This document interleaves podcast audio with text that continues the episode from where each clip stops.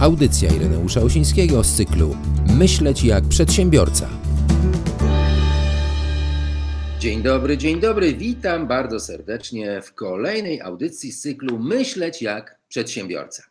Gościem dzisiejszego odcinka jest bardzo przedsiębiorcza kobieta, która na co dzień pracuje z zarządami spółek i właścicielami firm, wyjaśniając im różne zawiłości podatkowe, księgowe i finansowe.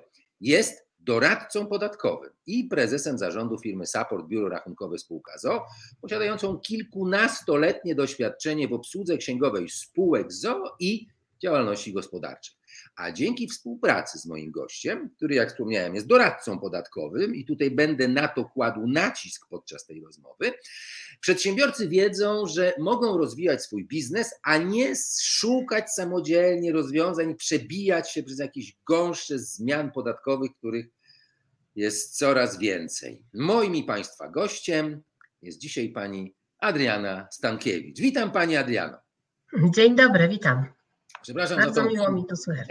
Przepraszam za, tą, za ten przydługi wstęp, ale chciałem z ogromną atencją powitać panią, bo takich spotkań będziemy mieli więcej, bo się okazuje, że one są, że one są szalenie potrzebne, ponieważ przedsiębiorcy, jeszcze ci, którzy się ostali i jeszcze chce im się walczyć, no drżą z niepokoju przed tym, co będzie, a ludzie, którzy chcieliby wejść na ścieżkę przedsiębiorczości, mają bardzo duże wątpliwości i w związku z tym ja chciałem zatytułować to nasze dzisiejsze spotkanie takim pytaniem, czy w dzisiejszych czasach warto w ogóle prowadzić działalność gospodarczą, pani Adriano? Oczywiście, że warto. Warto przede wszystkim być przedsiębiorcą i przedsiębiorcą możemy być w ramach indywidualnej działalności gospodarczej bądź w ramach na przykład spółki z o o. Warto prowadzić działalność, bo jesteśmy niezależni. Nie mamy szefa, który stoi nad nami i mówi nam, co mamy robić. Sami decydujemy, jak pracujemy, kiedy, czyli nasze godziny pracy są bardzo elastyczne. Oczywiście ma to też swoje minusy, bo czasami przesadzamy z ilością pracy. Natomiast mamy swobodę, z jakimi kontrahentami współpracujemy. Mamy swobodę co do tego, jakie usługi świadczymy, czy jakie towary sprzedajemy. Natomiast jak mamy nad sobą pracodawcę, to on nam wytycza kierunki. Więc przede wszystkim to jest taka wolność i niezależność. Dlatego warto być przedsiębiorcą, ale czy się opłaca? To jest jakby kolejne pytanie, czy opłaca się. No w tym roku powiedzmy, że się nam jeszcze opłaca. Natomiast co nam rząd zaproponuje na przyszły rok, finalną wersję projektu zobaczymy, więc może się okazać, że będzie to trochę utrudnione. Natomiast ja nadal uważam, że warto być przedsiębiorcą, bo przedsiębiorczość to bardzo ważna cecha człowieka, która nam ułatwia w wielu zadaniach. Ja bym powiedziała, że najlepszymi dla mnie przedsiębiorcami są tacy, którzy kiedyś już pracowali w większych firmach, niekiedy nawet w korporacjach, bo oni mają bardzo dobre doświadczenie, są bardzo poukładani, bardzo rzetelni i zupełnie inaczej podchodzą do swojego biznesu. Aczkolwiek nie umniejszajmy tym, którzy są drobnymi przedsiębiorcami, którzy pracują jako szewcy, jako, jako kaletnicy czy krawcy. Oni też świetnie robią swoją działalność. Ale dla takich drobnych przedsiębiorców, jak na, jak na przykład fryzjerzy czy kosmetyczki, na pewno działalność gospodarcza indywidualna będzie najlepszym rozwiązaniem. Dla tych, którzy mają doświadczenie korporacyjne, którzy już pracują od lat, dla nich będzie lepsza na przykład spółka z o o, bo bardziej się w niej odnajdą. Także dla każdego coś na jego miarę. Można to skroić na miarę potrzeb i umiejętności danego klienta i tym staramy się właśnie Tak, tak staramy się układać naszą ofertę, żeby właśnie dopomóc przedsiębiorcom. No więc właśnie ja tak chciałem się spytać, czy warto w ogóle przekształcić swoją działalność gospodarczą w spółkę, bo z tego co zrozumiałem, mówi pani, że no nie wszystkie działalności w ogóle można prowadzić w formie spółki z o o. Ja mam trochę, trochę, trochę inne zdanie, bo znam nawet małe działalności, które przekształciły się w spółkę z o o i całkiem nieźle sobie chwalą, a znam też duże działalności, które bardzo ryzykują prowadząc działalność gospodarczą. Proszę mi powiedzieć, czy warto w ogóle przekształcić swoją działalność w spółkę? Mhm. Znaczy samo przekształcenie jako proces przekształcenia jednoosobowej działalności w jednoosobową spółkę z o o, a następnie przyjęcie wspólnika raczej nie, ponieważ byłoby to niekorzystne podatkowo. Samo przekształcenie powoduje, że ta spółka z o o nowa nie może korzystać z preferencyjnej stawki dziewięć procent podatku C I T, więc na pewno przekształcenie takie kodeksowe na pewno nie. Natomiast samo otworzenie spółki z o o i działanie w tej formie oczywiście tak. Tak jak Pan powiedział, mogą być przypadki drobnych przedsiębiorców, którzy prowadzą spółkę z o o. Dlaczego oni to robią? Bo sobie po prostu dobrze liczą. Bo jeżeli mają płacić składki na ZUS-y jako osoby prowadzące działalność gospodarczą, Gdzie, gdzie zapłacą około tysiąc pięćset złotych powiedzmy tego pełnego zusu, a mogą zapłacić nic, prowadząc spółkę z o o, tak, no to już mamy tutaj różnicę. Więc jakby zatrzymując te pieniądze dla siebie, owszem, mamy kwestię obsługi księgowej, która jest droższa w przypadku spółki z o o niż działalności gospodarczej, ale ta oszczędność jest nadal duża, ponieważ prowadzenie działalności gospodarczej to dla małych przedsiębiorców koszt około dwieście do trzystu złotych netto miesięcznie, natomiast dla spółek pięćset do siedemset złotych to są takie kwoty początkowe dla takich małych przedsiębiorców. Więc już widać, że i tak ta oszczędność jest. Jeżeli są to działalności, które prowadzone są rodzinnie, gdzie mamy osobę współpracującą, współmałżonka, który też płaci te ZUS-y, no to już zamiast tysiąc pięćset robi nam się trzy tysiące. Więc na przykład trzy tysiące kontra pięćset złotych na miesiąc wydatku dla rodziny, to już ma znaczenie. Więc dlatego część tych osób decyduje się na prowadzenie działalności w formie spółki z o o. Nie znaczy, że robi to prawidłowo, bo niekiedy ma właśnie takie naleciałości ze, z działalności gospodarczej i nie potrafi prawidłowo gospodarować finansami i po prostu wydaje pieniądze spółki z o o na własne potrzeby. Ale to już pewnie na odrębne spotkanie. Ja, ja mam takie pytanie, które się pojawi potem, ale ja bym wrócił jeszcze do spółki i do tego, co Pani powiedziała. Jednoosobowa spółka z o o. No, y, y, ludzie w Polsce jakoś charakteryzują się brakiem zaufania. No, jeżeli to jest, powiedzmy, firma rodzinna, no to jeszcze jako tako. Ale Polska jest cały czas na ostatnim miejscu pod względem zaufania do kogokolwiek, z wyjątkiem swojej najbliższej rodziny. Od, od, od kiedy tylko te badania chyba profesor Kryniewicz zaczął robić. No i teraz pytanie, czy w, w tej spółce potrzebujemy wspólnika w ogóle? Czy potrzebny jest wspólnik, aby mieć spółkę z o o? A jeżeli nie, to czym to grozi? Bo z tego, co słyszałem, to jeżeli nie ma współ, wspólnika, to, to yy, osoba, która pełni, powiedzmy, rolę prezesa zarządu musi płacić pełny ZUS już teraz. Jak to jest? Tak, zdecydowanie tutaj jest ten minus, że przy jednoosobowej spółce z o o płacimy pełne ZUS-y, tak jak z działalności gospodarczej.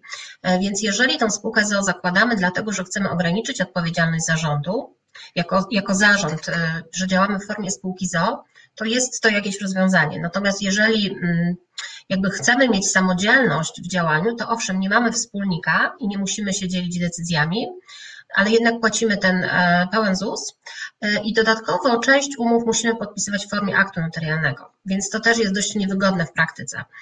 Dlatego wprowadza się zwykle wspólnika, może to być wspólnik mniejszościowy, który tylko wykłada kapitał, który aktywnie nawet nie działa w spółce. Natomiast oczywiście ZUS nas bacznie obserwuje za każdym razem. I tutaj jest taka opcja, część zwolenników mówi o tym, że dziesięć procent udziałów to już jest taki udział wspólnika, który już jakby pokazuje, że ten wspólnik rzeczywiście działa i coś robi dla spółki. Zwykle ZUS nie kwestionuje dziesięć procent wspólnika, ponieważ on jest widoczny w ka er esie, więc faktycznie jest wspólnikiem działającym. Natomiast podmioty, które mają spółki z o o w formie właśnie wspólnika dziewięćdziesiąt pięć przecinek pięć procent w takim układzie, często ryzykują to, że ZUS jednak będzie to podważał. Oczywiście są sprawy gdzieś tam toczone w sądach, część się udaje wygrywać, część nie, różnie to wygląda.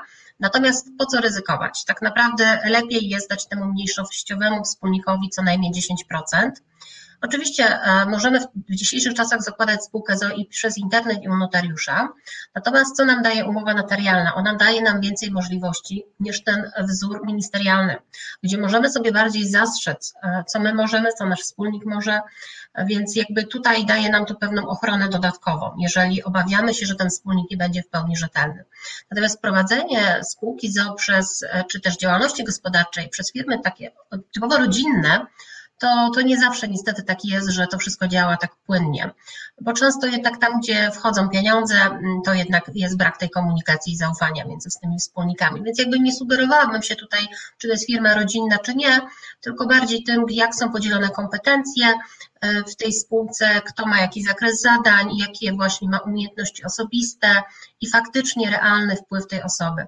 Oczywiście najważniejsze jest, żeby w spółce była jedna osoba, która kieruje, która wyznacza kierunek działania danej spółki, a drugi wspólnik jest raczej taką osobą albo wspierającą, czyli która rozumie ten kierunek, albo osobą, która tylko wykłada pieniądze i czeka na dywidendę. To tak jest najbezpieczniej na pewno. Okej, okay, okej. Okay. A, a kto tak naprawdę reprezentuje spółkę? Kto powinien reprezentować spółkę, tak żeby ona dobrze funkcjonowała i żeby to było bezpieczne? Ja jestem zwolennikiem na pewno, kiedy reprezentacja jest w roli zarządu, tak? Kiedy to zarząd, to nie jest jedna osoba, tylko to są dwie osoby, bo są różne sytuacje w życiu i najlepiej oczywiście, kiedy jest reprezentacja jednoosobowa, ale tutaj trzeba mieć zaufanie do tej drugiej osoby, to na pewno jest ważne. Jeżeli jest to spółka, która, która już od lat funkcjonuje, to zwykle ci wspólnicy mają doświadczenie i ci wspólnicy też są w zarządzie spółek. I wtedy tak jakby oni dbają o interesy spółki, bo im zależy, bo to dywidenda jest dla nich, a ewentualne wynagrodzenie zarządu to jest tylko takie w trakcie roku dodatkowe wynagrodzenie za ich pracę, którą faktycznie świadczą na rzecz spółki. Także warto, żeby zarząd reprezentował. Zdarza się oczywiście, że mamy pełnomocnika, prokurenta wpisanego w K R S ie, który też pomaga, reprezentuje spółkę, kiedy zarząd nie może. Natomiast to się częściej wprowadza na przykład przy spółkach, gdzie w zarządzie są jakieś osoby, obcokrajowcy i niekiedy w części urzędów są problemy takie organizacyjne, techniczne i dlatego ten prokurent jest wspierający, bądź ewentualnie jest to taka działalność, gdzie zarząd często wyjeżdża, a są też często podpisywane umowy przez, przez zarząd, tak, przez osoby reprezentujące. To wtedy taki prokurent ma sens, żeby się pojawił. No pamiętajmy, że prokurent nie ma odpowiedzialności, więc jakby to też czasami jest fajne rozwiązanie, kiedy jeden ze wspólników jest prokurentem, a drugi jest w zarządzie. No ale powiedzmy nie w przypadku małżeństw, bo tutaj akurat ta ochrona niewiele daje, bo jednak oni prowadzą wspólnie tą firmę i tutaj sądy bardziej byłyby przychylne, że jednak jest to wspólnie prowadzona działalność. To ja mam takie przewrotne pytanie, bo słyszałem kiedyś o takim rozwiązaniu, że mm, y, spółka nagle przestała mieć prezesa zarządu, złożył rezygnację, członek zarządu również złożył rezygnację, a pozostał tylko prokurent. I ten prokurent zarządzał spółką. No i teraz pytanie, co się dzieje, jeżeli spółka jest, ma tylko i wyłącznie prokurenta? Z różnych przyczyn. Mhm. No tak naprawdę powinni tutaj właściciele zadziałać, czyli ten prokurent, który pozostaje sam, powinien powiadomić właścicieli spółki, że jest taka sytuacja, że potrzeba do uchwalenia jakby nowego zarządu, że powinno się odbyć walne zgromadzenie, które wyznaczy osoby do zarządu, także tutaj wspólnicy, właściciele mają pierwszy głos, natomiast prokurent powinien ich powiadomić o tym, że jest taka sytuacja, no dobrze, bo on dobrze, będzie tam ale, ale proszę mi powiedzieć, jeżeli na przykład... Yy... Oni, właściciele, nie znajdą nikogo chętnego do prowadzenia tej spółki, tylko prokurent jest i po prostu rekrutacja no nie wychodzi, można tę rekrutację przecież robić i rok, i dwa, i trzy lata w poszukiwaniu odpowiednio kompetentnych ludzi, a, a ci kompetentni ludzie na przykład wreszcie nie chcą przystać na warunki i mamy impas. Co się wtedy dzieje? Mhm. Znaczy, może się też zdarzyć taka sytuacja, że y, Krajowy Rejestr Sądowy się tutaj zaangażuje y, i on jakby niejako przymusi z urzędu, żeby wspólnicy w końcu zdecydowali i wybrali kogoś do zarządu. Może być to ktoś właśnie ze wspólników, chociażby jedna osoba, która będzie w tym zarządzie.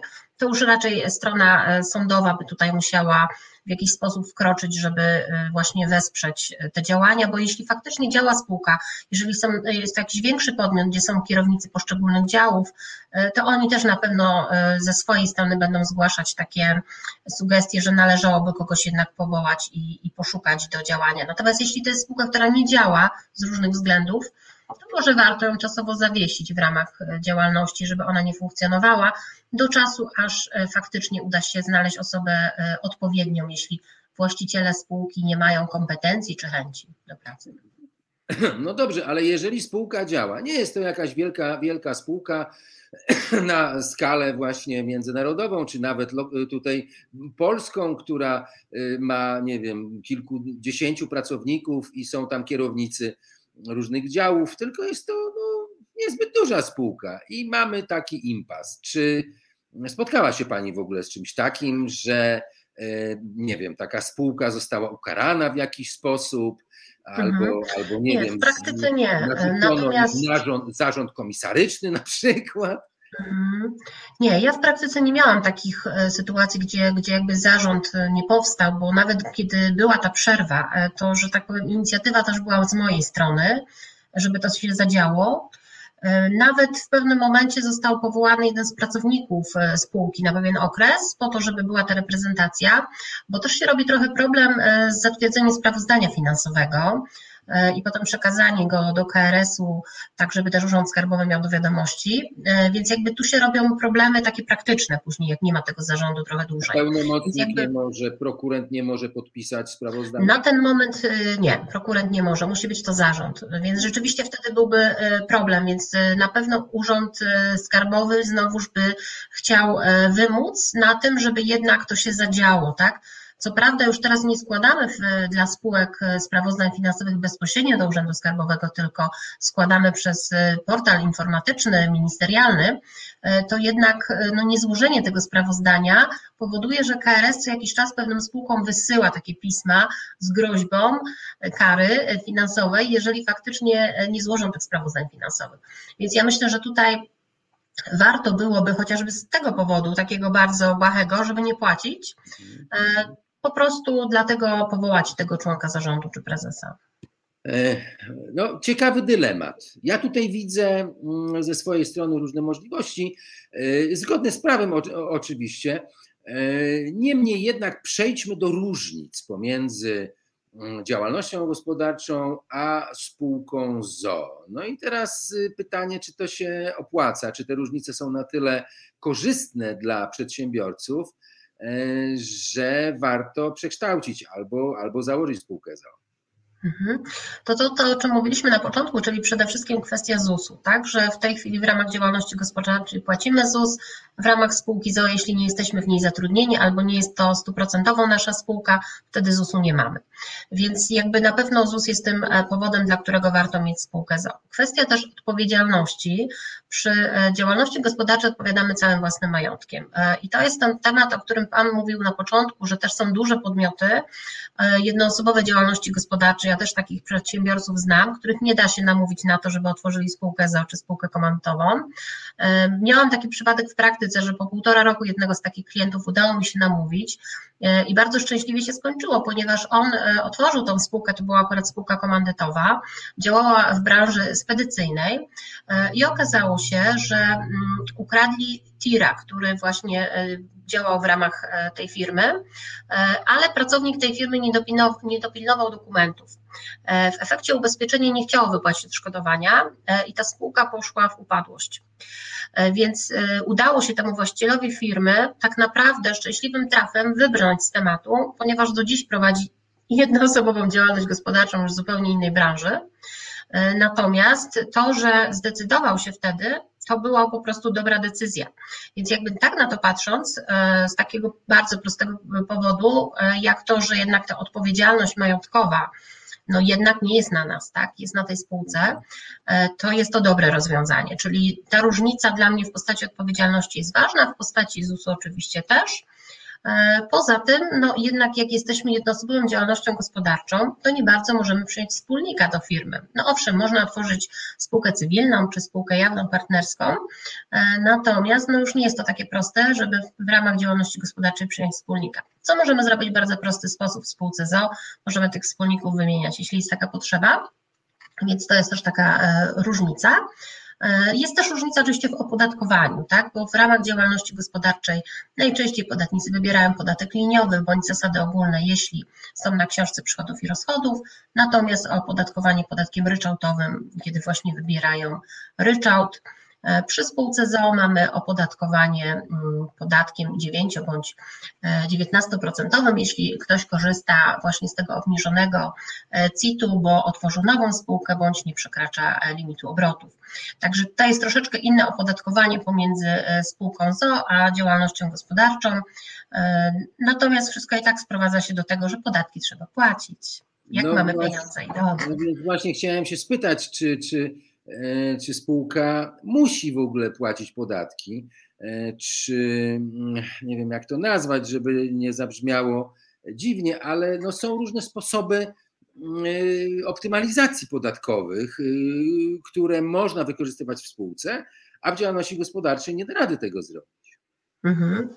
Tak, no na pewno spółka z o o daje nam więcej możliwości niż działalność gospodarcza, bo też sam ustawodawca przewidział więcej jakby form płacenia nawet podatków dla, dla spółki z o o, chociażby podatek estoński, który się pojawił nam całkiem niedawno. Natomiast w działalności gospodarczej, no już w zależności co wybierzemy, tak przez cały rok jesteśmy opodatkowani, więc spółka z o o oczywiście też płaci podatki. To jest podatek dochodowy od osób prawnych, który jest jakby odpowiednikiem podatkiem, podatku dochodowego osób fizycznych w przypadku działalności gospodarczej. Jeśli spółka jest zarejestrowanym podatnikiem vatu, to oczywiście podatek vat też płaci. Jeśli zatrudnia pracowników, to podatek dochodowy osób fizycznych, PIT cztery tak zwany, też również płaci, więc to jest podobnie. Tak samo jak działalność gospodarcza, płacimy podatki, tak samo płacimy ZUS-y, jeśli zatrudniamy pracowników. Te zasady się tutaj nie zmieniają. Tak naprawdę różnica jest tylko taka, że w przypadku spółki z o o płacimy podatek od jej dochodu, a jak chcemy wypłacić pieniądze w formie dywidendy, to jeszcze raz podatek dziewiętnaście procent od dywidendy. No i to jest największy ból oczywiście. No to jest takie podwójne opodatkowanie, to ciekawe. No bo tak chciałem się spytać właśnie, jak się wypłaca pieniądze ze spółki z o o, bo prowadząc działalność gospodarczą, no to te pieniądze firmowe mieszają się z, z prywatnymi. Można stracić jakby rachubę, jeżeli nie jest się na pełnej księgowości prowadząc działalność gospodarczą, a prowadząc spółkę z o o, to już nie da rady tak z kieszeni do kieszeni przełożyć, to się wszystko musi zgadzać co do grosza. No jak wypłacać pieniądze ze spółki z o o, żeby nie płacić tego podwójnego opodatkowania? Mhm. To znaczy tak, w spółce z o o oczywiście jest ten zarząd, który przydaje się, ale przydaje się nam też do tego, żeby wypłacać pieniądze, bo jednak właściciele firmy często właśnie są w zarządzie. Wynagrodzenie zarządu przynajmniej do końca tego roku jest opodatkowane siedemnaście procent podatkiem od wynagrodzeń i jest to do limitu, do pierwszego progu podatkowego osiemdziesiąt pięć tysięcy pięćset dwadzieścia osiem złotych, to jest taka, ten pierwszy próg podatkowy i od tego płacimy siedemnaście procent. Jeśli chcieli Gdybyśmy wypłacić więcej, to od nadwyżki płacimy trzydzieści dwa procent. Zatem jeżeli wynagrodzenie zarządu zostanie wypłacone, ono jest kosztem spółki.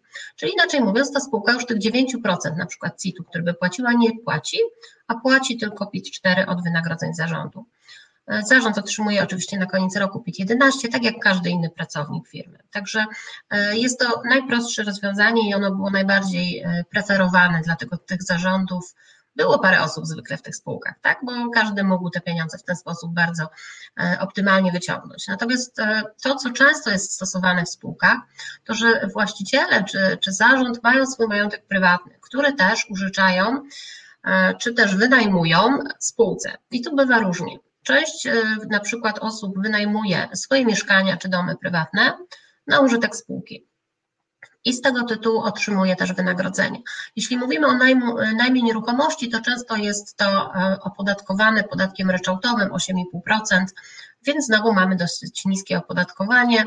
Nie łączy się nam to jako osobie fizycznej z innymi dochodami, czyli nawet jeśli mamy gdzieś umowę o pracę na wysoką kwotę, to tutaj ten ryczałt nam się nie dolicza. Więc właśnie wyciąganie pieniędzy w postaci świadczenia czy usług dodatkowych, właśnie w postaci najmu też jest takim rozwiązaniem. Część osób też preferuje różnego rodzaju umowy o dzieła.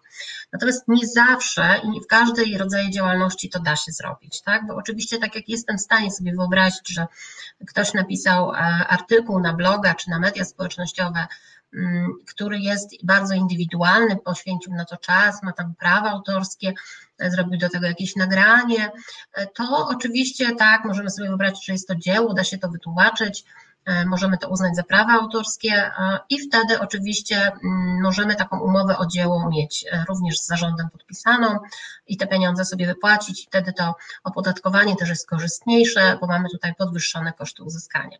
Więc taka forma też również jest możliwa. Zarząd też może otrzymywać zwroty kosztów różnego rodzaju, tak, jeżeli używa jakieś narzędzia prywatne. Czasami się używa laptopy, samochody prywatne i wtedy na przykład zwraca spółka koszty używania takich rzeczy, to już jest indywidualnie rozpatrywane. to też są takie elementy, gdzie można te pieniądze po prostu w taki rozsądny sposób ze spółki wyciągnąć, tak jak mówimy, tak? Oczywiście część osób ma swoje działalności gospodarcze i w ramach działalności gospodarczej świadczy usługi dla spółki.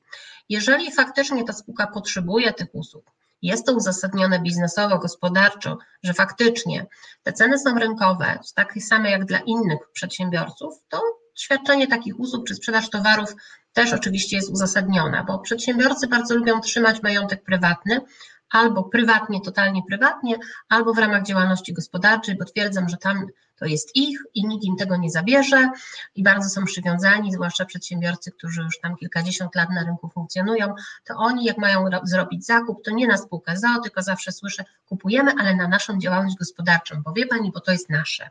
Więc ja wiem, że takie przekonanie jest wśród przedsiębiorców, ja ich oczywiście rozumiem i wspieram, natomiast potem ten majątek trzeba po prostu wynająć do tej spółki z o o, bo realnie ta spółka z o o z tego korzysta. Ja rozumiem, że będąc w zarządzie spółki niekoniecznie trzeba pobierać za te czynności wynagrodzenie albo być na umowie o pracę w tej spółce, czyli można prowadzić, znaczy można reprezentować spółkę społecznie po prostu, tak? Być, być, być powołanym. To się zdarza, aczkolwiek bardzo rzadko. To znaczy ja bym powiedziała tak, że jeżeli ktoś jest jednocześnie właścicielem spółki, ma udziały i ma prawo do dywidendy, to oczywiście może sobie świadczyć pracę w ramach bycia członkiem zarządu bezpłatnie. Tutaj organy nie mają z tym problemu. Natomiast jeżeli ten ktoś nie ma prawa do dywidendy, jest to osoba powiedzmy trzecia z zewnątrz, no to tutaj w pewnym sensie można by powiedzieć, że spółka ma taką nieodpłatną korzyść w postaci tego, że ktoś świadczy usługi na jej rzecz i nie, po, nie ponosi kosztów. Więc trzeba byłoby to wycenić rynkowo i opodatkować, bo jednak jest to korzyść, tak? Więc ja bym unikała tej formy, bo zawsze jest wtedy spór z organem, czy to jest wartość rynkowa, czy została prawidłowo oszacowana, więc już lepiej się umówić na konkretne wynagrodzenie. Okej, okay, no dobrze.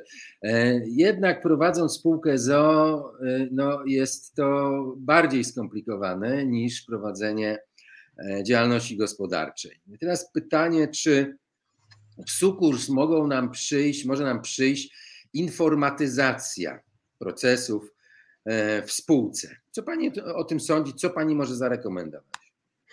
Tak, oczywiście informatyzacja procesów to bardzo ważny element. Ja bym powiedziała, że to jest element, od którego należy zacząć. Jeżeli już ktoś zdecydował się na prowadzenie spółki z o o i wie już z góry, że tych dokumentów, które będą w obiegu jest sporo, czyli powiedzmy kilkaset czy kilka tysięcy, to na pewno warto zadbać o dobry system informatyczny. Taki, żeby była pełna informacja na bieżąco. My na przykład zapewniamy takie rozwiązania w ramach jednego z bardziej popularnych programów jak InSERT czy Optima, natomiast na rynku jest więcej takich programów księgowych. Dzięki temu nasi klienci mają możliwość wglądu w swoje rozrachunki, czyli stan należności i zobowiązań na bieżąco. Wyciągi bankowe są zaciągane automatycznie z banków, nikt nic tutaj ręcznie nie wpisuje. Faktury sprzedażowe są wystawiane na module handlu, gdzie te dokumenty są potem zaczytywane do programu księgowego. Natomiast pracownicy administracyjni wprowadzają wstępnie dokumenty właśnie też do modułu handlowego, po to, żeby na bieżąco znać stan zobowiązań i należności.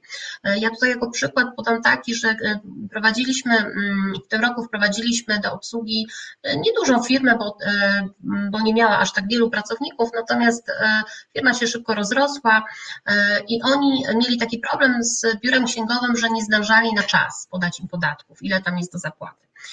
I nie wiedzieli, z czego to wynika. Okazało się, że oni nawet tak bardzo długo nie zwlekali z oddawaniem dokumentów do zaksięgowania, tylko po prostu same procesy, które były wewnątrz firmy, były tak zorganizowane, że nie mogli zdążyć na czas. W momencie, kiedy myśmy zaczęli przygotowywać i opracowywać całą strukturę na jeszcze zimą zeszłego roku, to w momencie, kiedy rozpoczęliśmy, to oni już piątego lutego, czyli to był pierwszy miesiąc, kiedy my zaczęliśmy z nimi współpracę, zamknęliśmy im styczeń właśnie piątego lutego, gdzie oni już wtedy wiedzieli, jakie są ich wyniki. I to mi pokazuje bardzo, jak mocno informatyzacja pomaga. Mogę też dać przykład innej firmy, która ma też bardzo dużą sprzedaż na wielu rynkach zagranicznych, gdzie mają po kilkadziesiąt tysięcy operacji w miesiącu, to jest handel internetowy, gdzie tak naprawdę można to wszystko połączyć w jednym systemie, I my faktycznie w kilka dni jesteśmy w stanie zamknąć im miesiąc, a standardowo, gdyby zatrudniali u siebie księgową, to nie wiadomo, czy ona jako w pełnym etacie byłaby w stanie cały miesiąc opracowywać te dokumenty i czy byłaby w stanie to w ogóle zamknąć.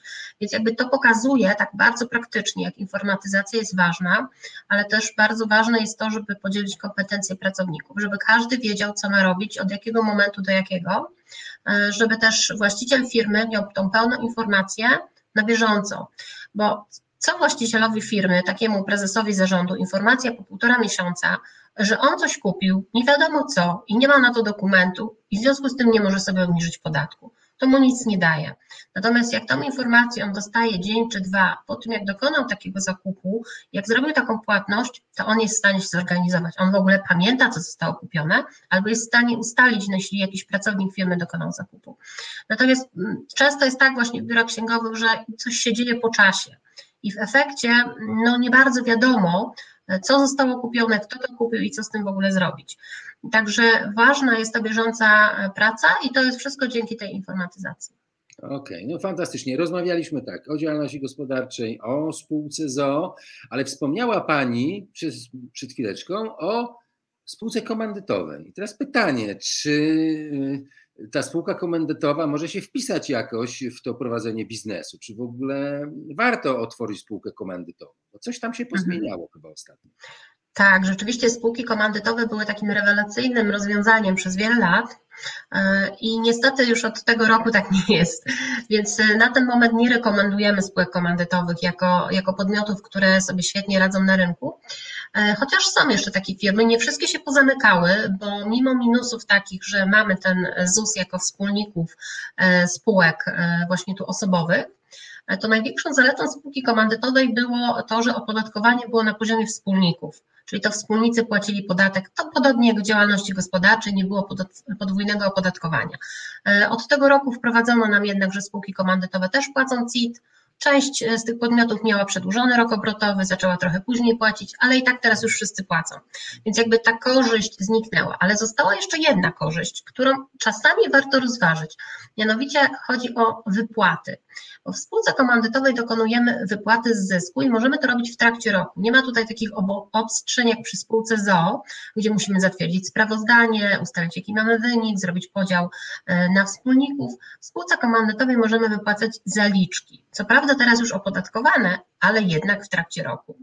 I dla niektórych podmiotów jest to taka okoliczność, która powoduje, że oni jednak zatrzymają te spółki komandytowe dla siebie, bo daje im tą większą możliwość przepływu pieniądza, mogą szybciej wyciągnąć pieniądze ze spółki. Bo czy oni zapłacą C I T w spółce z o o czy w spółce komandytowej, to tak naprawdę dużego znaczenia nie ma, bo i tak to jest ten sam podatek.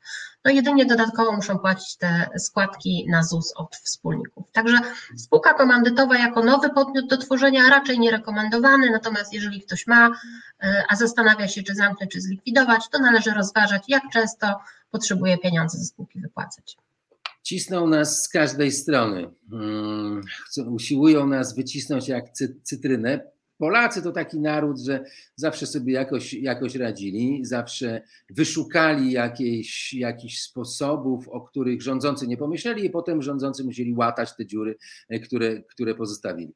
E, a ja mam takie pytanie, no bo, się, bo szykują się duże zmiany, ja rozumiem, że, że to jest cały czas jeszcze procedowane, ale co się według Pani zmieni od nowego roku? I czy mamy jeszcze jakieś szanse w ogóle?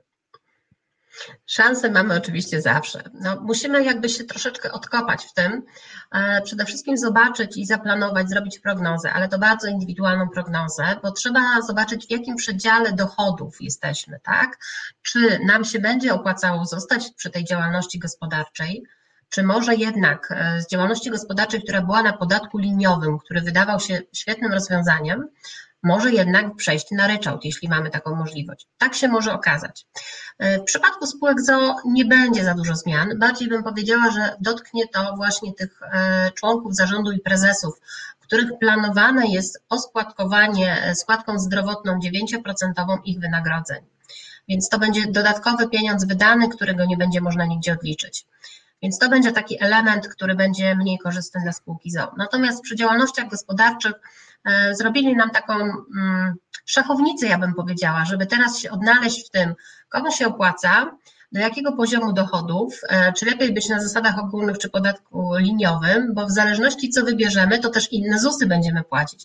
Więc jest to taka bardzo trudna zgadywanka, ja bym powiedziała, na ten moment i żeby to oszacować, to trzeba byłoby faktycznie spotkać się z osobą, która zna finanse firmy, albo mieć bardzo dobrze przygotowane dokumenty, z których będzie wynikało, jak ten poziom dochodów się kształtował i przychodów również w przeciągu ostatnich trzech lat, zrobić prognozę, czy te przychody spadną, czy nie i dopiero wtedy analizować szczegółowo, co się będzie opłacało na przyszły rok. Zamiast zajmować się biznesem i rozwijać swoje firmy i tym samym gospodarkę, to tak jak Roman Kluska powiedział kiedyś, że pięćdziesiąt, teraz już chyba do sześćdziesiąt procent czasu przedsiębiorca musi poświęcić na walkę z papierami i z urzędami. Także no, konkludując, bez doradcy podatkowego ani rusz teraz.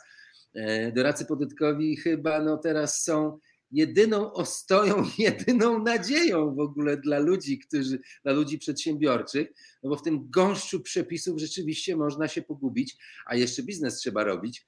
No i y, ja bardzo dziękuję w ogóle za, za to spotkanie i od razu zapowiadam kolejne spotkanie, bo ja rozpoczynam też nowy semestr z moimi studentami.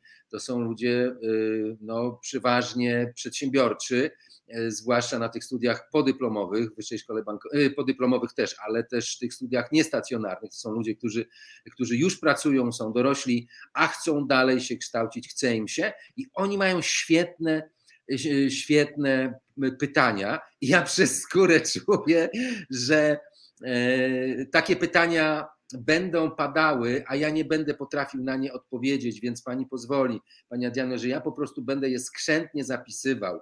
Prze, prześlę pani i może, zro, może po prostu w takiej formule Q and A będziemy mogli e, robić kolejne spotkania, bo coś mi się wydaje, że no, taka, e, taka pomoc będzie teraz po prostu niezbędna.